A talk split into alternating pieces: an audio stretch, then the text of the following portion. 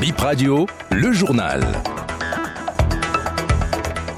Nous sommes le dimanche 5 novembre 2023. Vous écoutez Bénin Info Première. Merci de nous préférer. Au sommaire de cette édition, Abibou Wurukubu était sur l'émission L'entretien grand format de votre radio. Le député de l'opposition est revenu sur plusieurs sujets, notamment la décoration des députés de la 9e législature, une décoration qui a suscité des questionnements au sein de la population. Le CARIR, Carrefour africain du rire, a réuni plusieurs humoristes hier à la Maison du Peuple d'Agla. Mission accomplie pour Eliphaz Hundekondi selon les spectateurs. Et puis la tragédie du roi Césaire et Négritude, Remember Rwanda et comment organiser un festival international. Ce sont des titres de trois ouvrages lancés hier à Cotonou. Leur auteur, l'écrivain et dramaturge Ousmane Aledji. La décoration des députés de la 9e législature, l'une des questions évoquées lors de l'émission, l'entretien grand format de ce dimanche sur BIP Radio. Cette euh, distinction suscite des questionnements. D'aucuns s'interrogent sur le mérite qui a valu aux députés cette euh, décoration.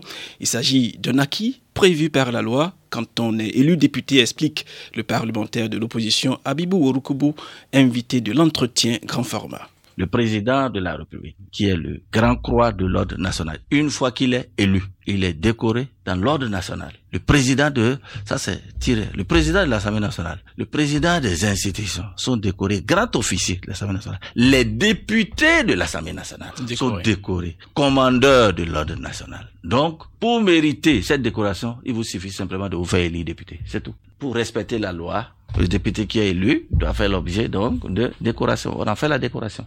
Revenons maintenant sur le mérite. Les députés du parti, les démocrates, plus que quiconque, je pense que c'est ceux-là qui méritent d'être décorés. Parce que avant le 8 janvier, avant même le dépôt des dossiers, personne ne pouvait même, en décembre, personne ne pouvait savoir que les députés, les, les démocrates allaient aller aux élections. Ils ont mené le combat qu'il fallait. Ils sont allés. La décoration que nous avons, c'est pour ceux qui se sont bagarrés, qui ont lutté, qui ont mis les moyens qui ont utilisé leur sueur pour nous envoyer là où nous sommes aujourd'hui. C'est pas pour nous. Nous ne sommes que les représentants de ceux-là. Retrouvez l'intégralité de cette émission à 20h sur Bip Radio. Cinq S conseillers UPR rejoignent désormais le parti Bloc républicain. Ils ont adressé ce vendredi leur lettre de démission au président Joseph Djogwenou. Norbert Nda Tido est l'un d'entre eux. Ils justifient leur choix. Le parti UP Anatitengu, c'est un grand parti qui a pu sortir pour les dernières communales 12 conseillers au moment où les républicains avaient 13. Pour ce travail, nous l'avons fait de foi et de bonne foi. Nous nous sommes battus pour montrer au sein du parti que Natitengu, c'est la ville sur laquelle le parti UP pouvait compter. Mais les dirigeants UP de notre commune et de notre circonscription électorale en particulier nous ont déçus et amèrement déçus. Et malgré nos cris de cœur, personne n'est jamais venu nous dire qu'est-ce qui se passe. Imaginez depuis les communales passées, les législatives, nous ne nous sommes jamais assis pour faire un bilan c'est pas ça un parti. Et à côté de ça, vous qui vous battez sur le terrain pour avoir des objectifs pour le parti, pour avoir des résultats pour le parti, vous n'êtes jamais rémunéré. On rémunère toujours ceux qui n'ont aucune force sur le terrain, ceux qui n'ont aucun poids politique. Comment pouvez-vous comprendre qu'à Natitengu, on veut installer le bureau politique de l'Union progressiste? Les élus UP de la commune de Natitengu ne sont pas au courant. Et on se permet de prendre des gens sachant très bien que sur le terrain, ne sont pas du tout représentatifs.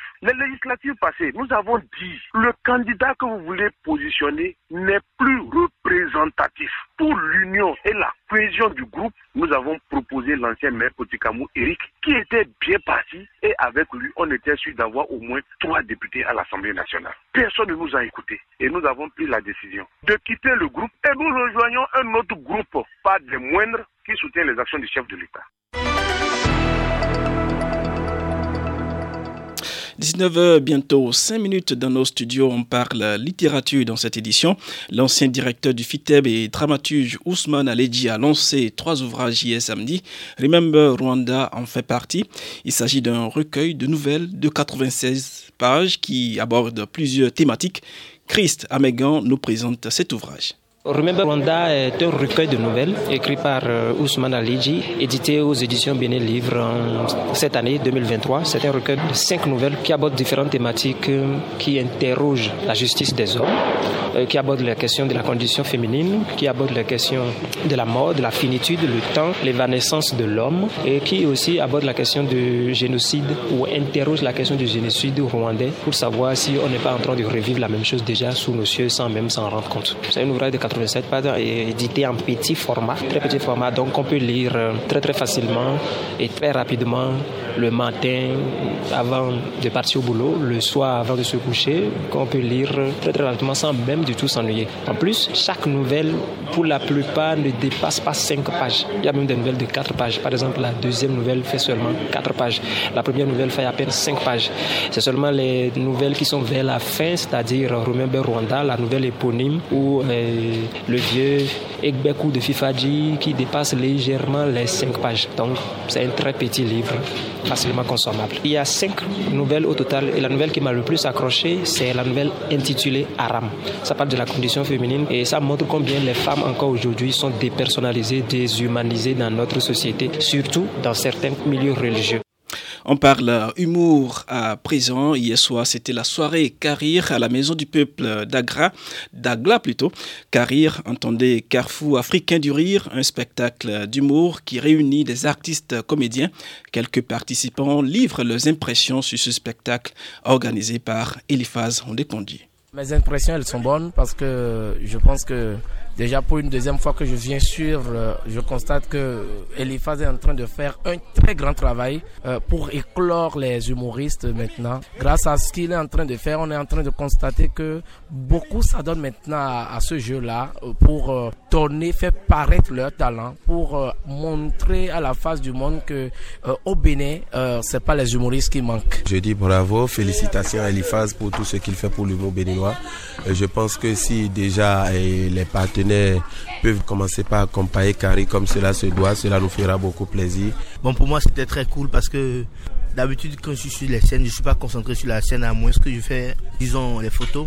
Mais aujourd'hui, ils ont pu captiver mon attention parce qu'il y a eu des humoristes très, très, très, vraiment ancrés dans l'humour. C'était vraiment cool. Je pense que c'est un événement encouragé. C'est une joie pour moi de voir le rendu que le spectacle a donné.